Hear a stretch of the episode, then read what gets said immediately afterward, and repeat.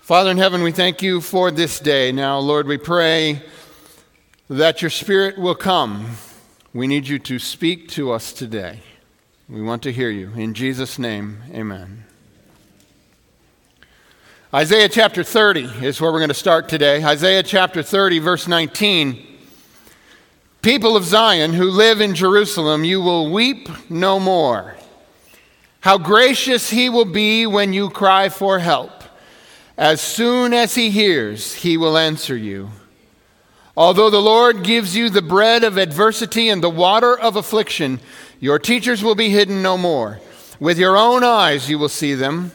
Whenever you turn to the right or to the left, your ears will hear a voice behind you saying, This is the way, walk in it.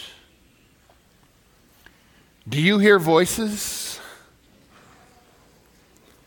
We're beginning a new series today. This is really a cooperative series, and each of us has a part to play in it, although as is always the case, for some people, their part's going to be a bit more stressful than others. Most of you have the easy job, and your job is each Sabbath, Sabbath to listen closely and carefully to the voices. But these are not just any voices. This summer, you're going to be hearing some of the voices of the people you love. Now, we haven't done that in a few weeks. I haven't been up here for a few weeks, so we haven't done that in a few weeks. So I want to do that again today so that you don't look, forget, we're still heart to heart. This is still our theme for this year. I want you to look around you. I want you to take a look around. Go on, you're not looking, your heads aren't moving. There you go. All right, look around you, the different ones up there. You guys can't see the balcony, but they're up there too. Look around you, and we want to say this phrase together that we've said several times already. Do you remember what it is? These are the people I love. Now, some of you forgot it, so we're going to try again. Here we go. These are the people I love. Now, here's the thing some of the people sitting close to you, you know a lot about. But some of the people sitting not that far from you, you know a little about, right? But it's actually amazing how little we actually know about each other. We come to this place all the time and we get it in our heads that your perception of me in this place really is my whole story. But there's always more to our stories. And we all have these stories. And this summer, you will have the chance to learn a little bit more about some of these people that you are honored to share this room with. Of course, everyone has a voice and everyone has a story. But I am aware that studies have shown that many of you fear death less than you fear public speaking. That's actually a study they did. So, because we're sensitive to that, we're not going to make everyone do it. But we are going to make some of you do it. Why? Because this place is filled with voices that you need to hear. These are not just any voices, these are the voices of the people we love. And we have asked each one that we've invited to speak to us about times in their lives when they have heard God's voice speaking to them. And in particular, if it also works in what God gives them, speaking about how God has spoke to them about loving the people around them. So we're going to see how God leads each one each week. Now in truth, we actually started this series last Sabbath, but but well, I wasn't going to roll it out till this week. But in truth, Pastor Juan started it. Do you remember his title last week? It was Can You Hear Me Now? It's voices. And he gave us an outstanding message and a very powerful story at the end where he talked about his calling to ministry and how God used the voice of a stranger to affirm to him that God was real and God was there, and then voices of friends to affirm in him his calling to be a pastor. These are the voices. So that's our theme for this summer. Now, I want to give you a little rundown on the schedule. So, so this is our summer schedule. So last Sabbath was Pastor Juan, and then I'm today. And then June 9, we're dragging out old Bernie Anderson, and we're going to bring him back. Just because he's not a pastor anymore doesn't mean he can't still speak here. So we're bringing him back on June 9. And then Pastor Dennis Ross is going to be with us. Now, now some of you don't know Pastor Ross. But that's because you're not a pastor in the Southern Union over the last few years. He was our union ministerial director for years until he retired. And I put that in quotes because he apparently doesn't know what retirement really means. He keeps doing things, he does evangelism, he goes around, he keeps working. And uh, this is a family that's been an incredible blessing to Alicia and I and our whole family, both when we were in Atlanta and now that we're down here. And uh, Pastor Dennis is going to bring us our message on June 16. He is one of those people who has transcended the narrowness and the, the boundaries we catch ourselves into and has ministered effectively uh, in African American churches and in, in other churches all around. He has been effective everywhere he's gone. So we look forward to, to his message, and there's a chance that uh, Jackie might sing that day too. So we always like it when she does that too. So look for that. And then maybe you've heard of this other guy that's going to be here June 23, Pastor Derek Morris. If you've been around here long enough, you remember when he was here for a time. He's coming back and he's going to be here June 23, so that's going to be a very special Sabbath. But it just keeps going after that. So on June 30, Don Williams. Now, I don't know if you know Don or not, he's one of our Sabbath school teachers. And uh, he was a pastor for years and then went on and uh, got into education and has worked at Adventist University of Health Sciences. Uh, and he has done work in the book of Ecclesiastes and wrote a book on that. And he, a couple months ago, out of the blue, he sent me something that he had written, and it was so powerful. I said, All right, you have to be on this list. So that got him on the list. Maybe that's a cautionary tale. Don't send me anything too good, or I might make you preach. So be careful. Then, July 7, Jennifer and Lionel Mountain will be here. So that'll be songs and spoken word. Lionel is a pastor, and he, uh, he'll be doing primarily the speaking part, but Jennifer's going to sing for us that day. Then we have Les McCoy. We do that every summer.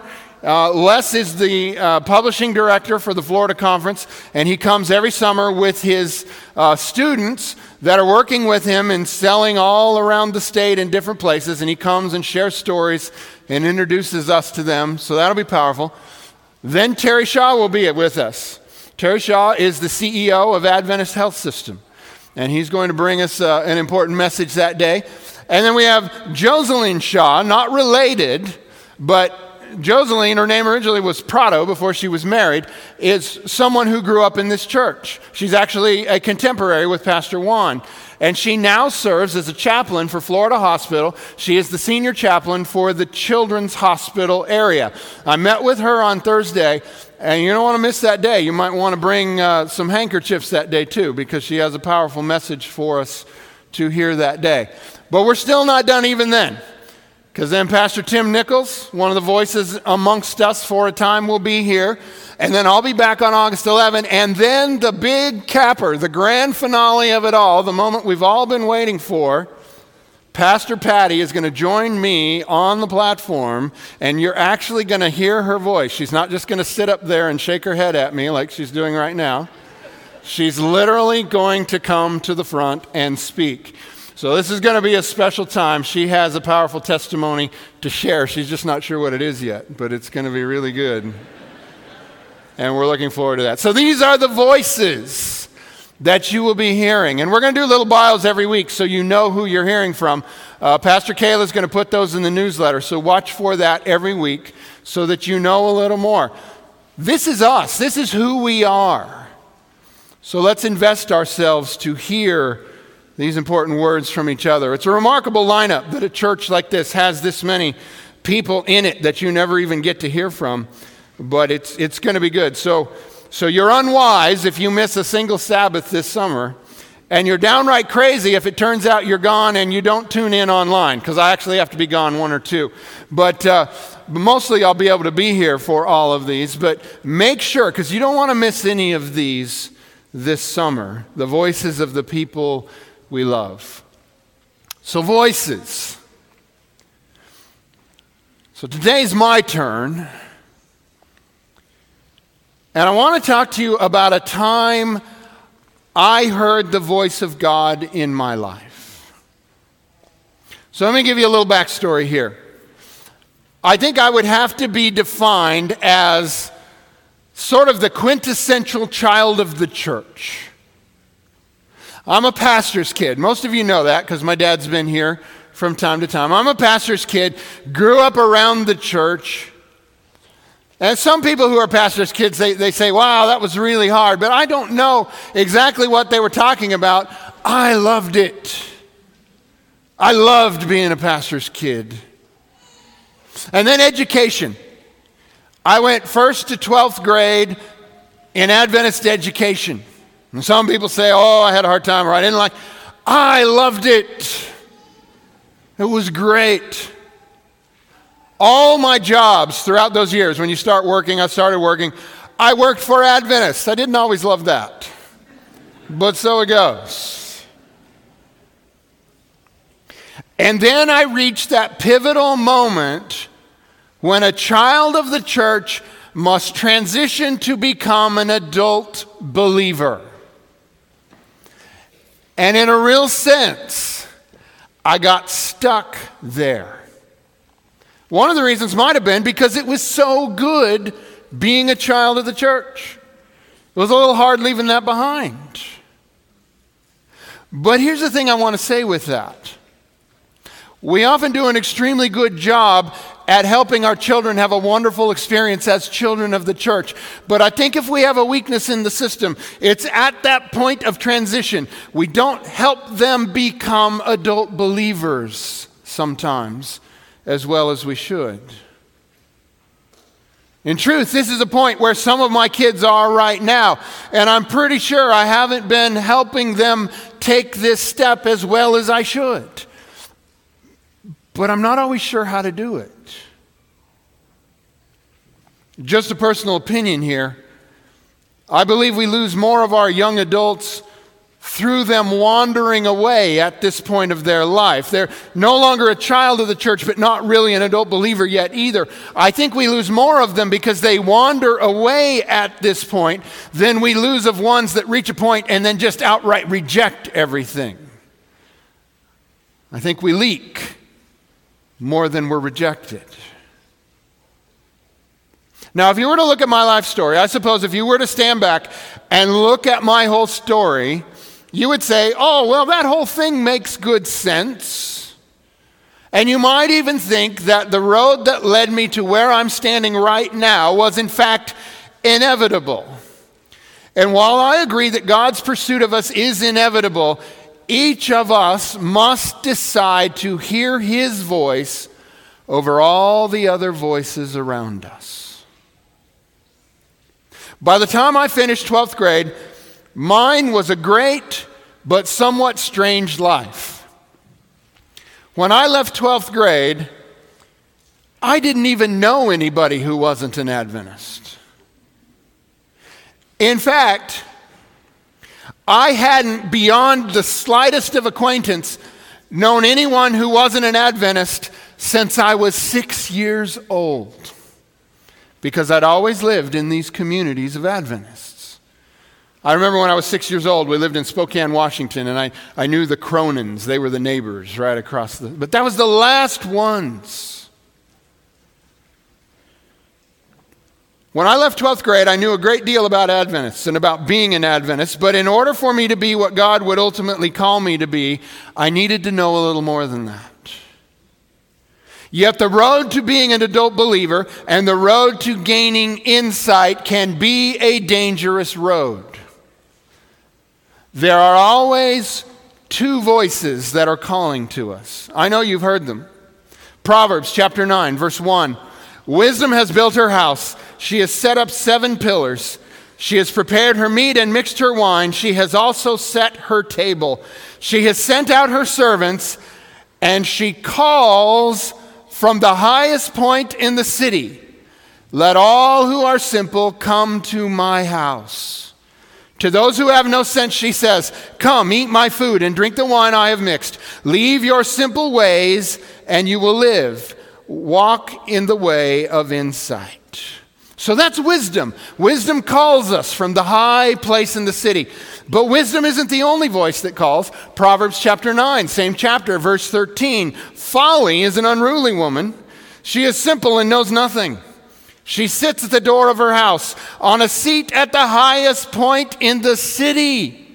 calling out to those who pass by, who go straight on their way. So here's wisdom calling out from the highest place in the city, but at the same time, here's folly calling from the same place.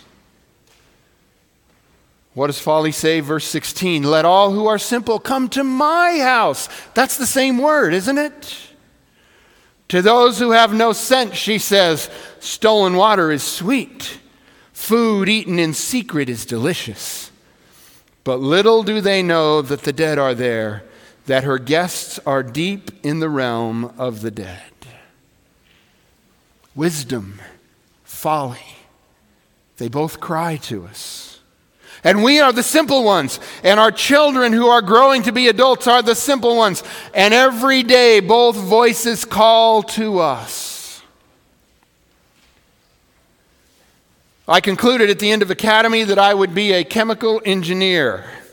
And since they don't teach that at any Adventist university, I made the rather unlikely decision to attend the University of Tennessee, a rather bold move for someone who didn't even know a non Adventist at that point in his life.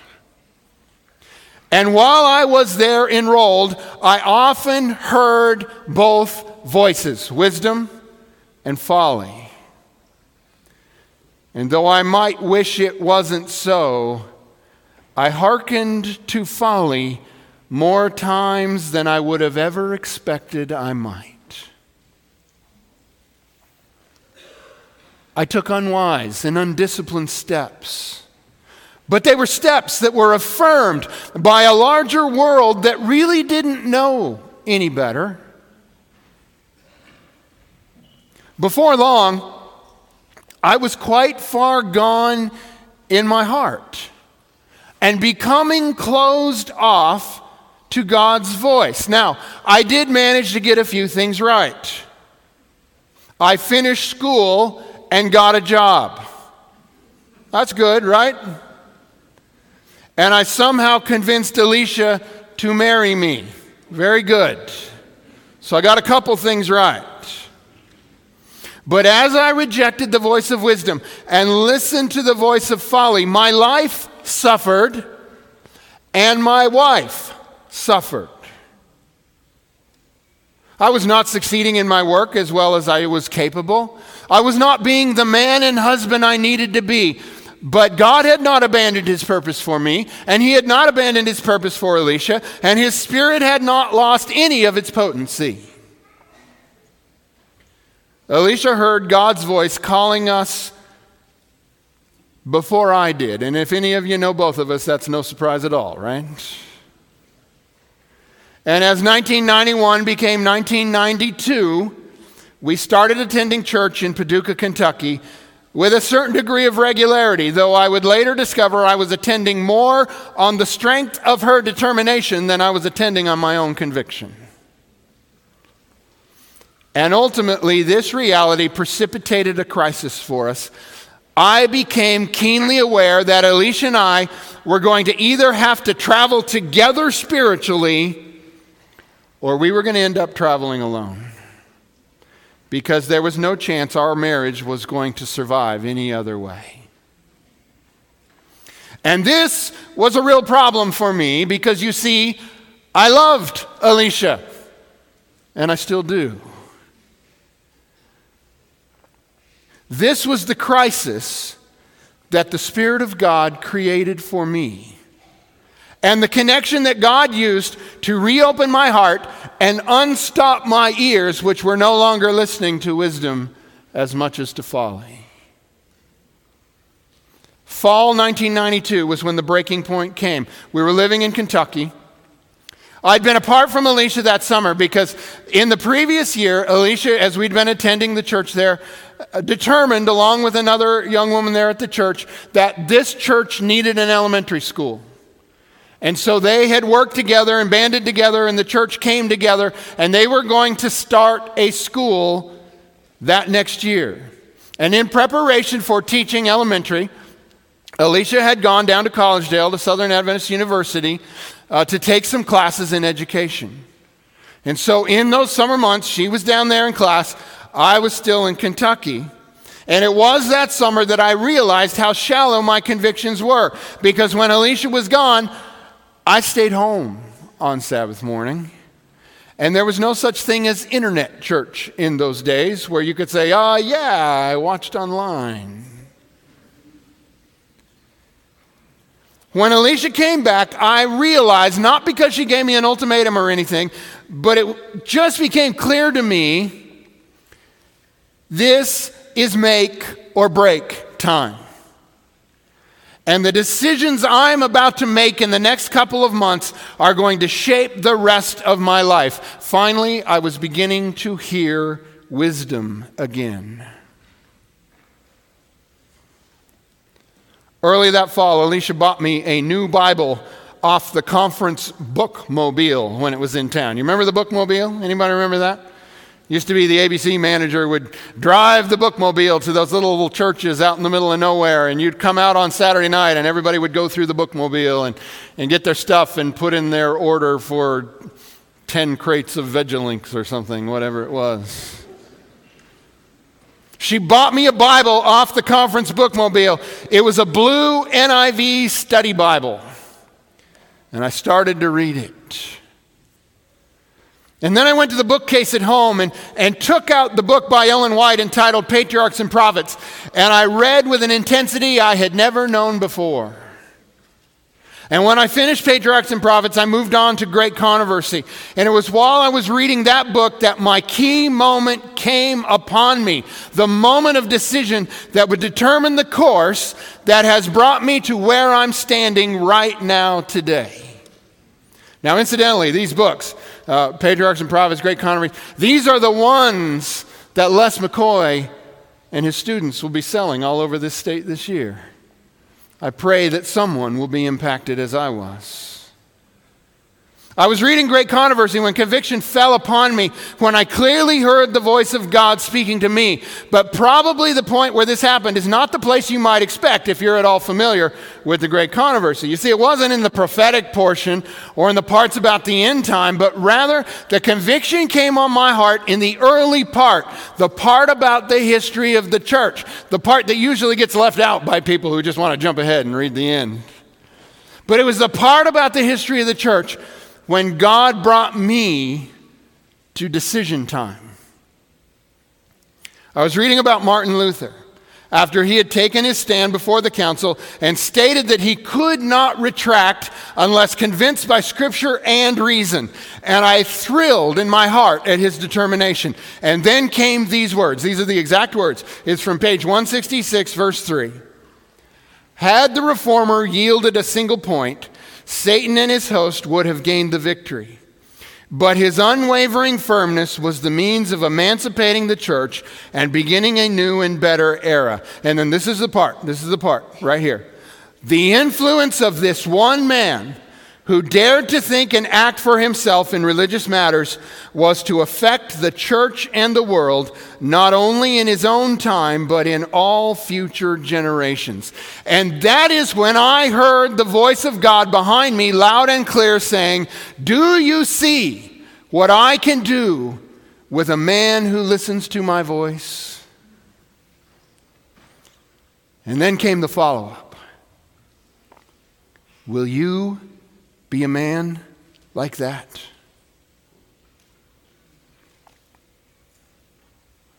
I was stunned in that moment that God would even ask me a question like that.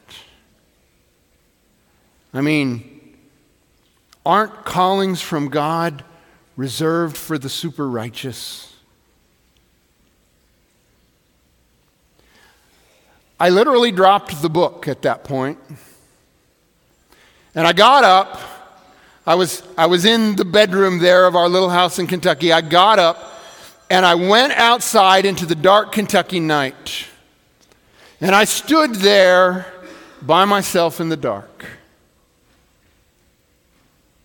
And it was there in an act of repentance that I surrendered. I gave in to the Spirit of God. I ended my resistance. I finally started to grow up. and to begin to become all that God had in mind for me. Wisdom called to me that night, and for once I listened. Since that day, I have learned, and I am learning to listen to the voice behind me, God's voice of wisdom, and to discern His voice from all the other voices. You've heard the saying, right? He who has an ear, let him hear. It's a learning process. God had and God has a purpose for my life. My part so far has been imperfect service. That's what I've contributed so far. Imperfect service. His part has been powerful faithfulness. You see, God has called me and God has given me a message for this time, and He has sent me to you, and He has sent you to me that I might tell you in every way I can possibly think to do it, week after week, the message He has given me to share with you in these last days. And what is the message? Well, it takes different forms, but the core stays steady. And we started in Isaiah chapter 30, so, so let's find it there. Here is another one of those chapters that encapsulates the message I believe God has sent me to proclaim to you. And the authority of these words is found in the Word of God, not in my Word. Therefore, I challenge you, people of the Lord, hear the Word of the Lord, because you are the people that I love. So here is the message I am sent to tell you. The Lord longs to be gracious to you. I'm not talking about someone else, I'm talking about you. The Lord longs to be gracious to you, therefore, he will rise up to show you compassion. For the Lord is a God of justice. Blessed are all who wait for him. People of Zion, that's you, who live in Jerusalem, it's kind of like Jerusalem, I think. You will weep no more. How gracious he will be when you cry for help. As soon as he hears, he will answer you. Although the Lord gives you the bread of adversity, and the water of affliction. Your teachers will be hidden no more. With your own eyes you will see them, whether you turn to the right or to the left. Your ears will hear a voice behind you saying, This is the way, walk in it. Then you will desecrate your idols overlaid with silver, and your images covered with gold. You will throw them away like a menstrual cloth, and say to them, Away with you. He will also send you rain for the seed you sow in the ground, and the food that comes from the land will be rich and plentiful. In that day, your cattle will graze in broad meadows. The oxen and donkeys that work the soil will eat fodder and mash, spread out with fork and shovel. It's talking about God's blessing and his prosperity. In the day of great slaughter, when the towers fall, Streams of water will flow on every high mountain and every lofty hill. The moon will shine like the sun, and the sunlight will be seven times brighter, like the light of seven days. When will that happen? When the Lord binds up the bruises of his people and heals the wounds he inflicted.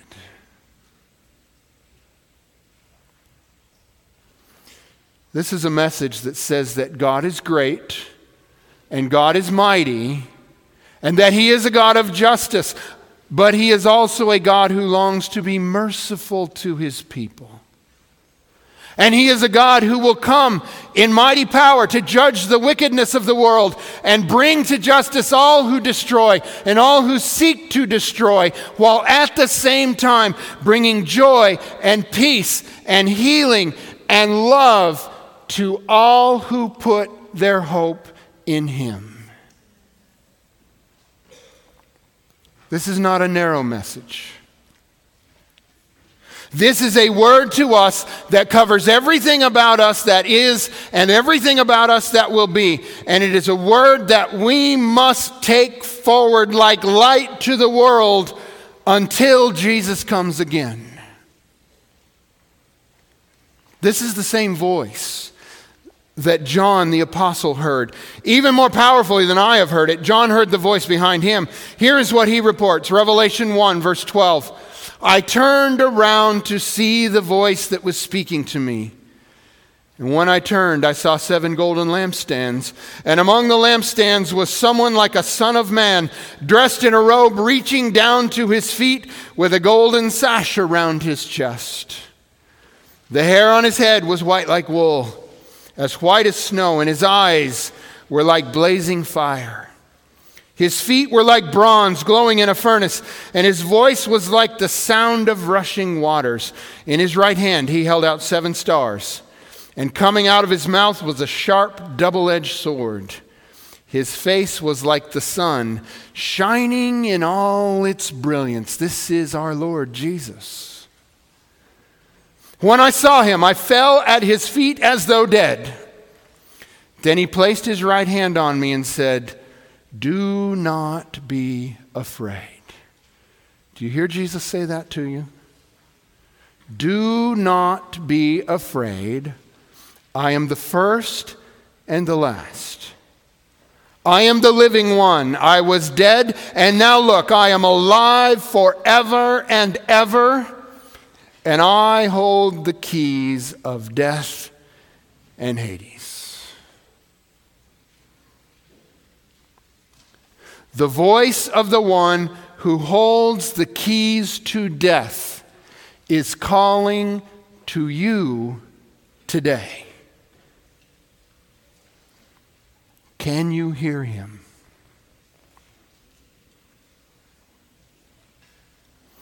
Here's what I want to say to you Give up your rebellion, for you cannot overcome him. He will honor your decision to be destroyed.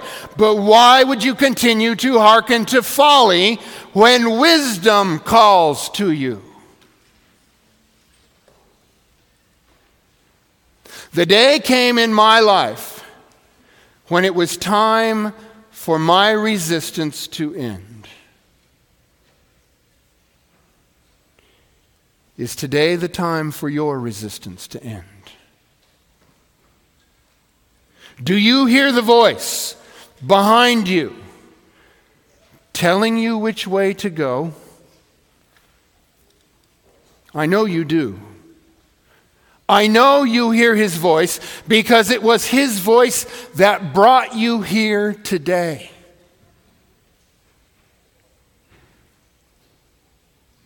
Today is the right time for your resistance to end.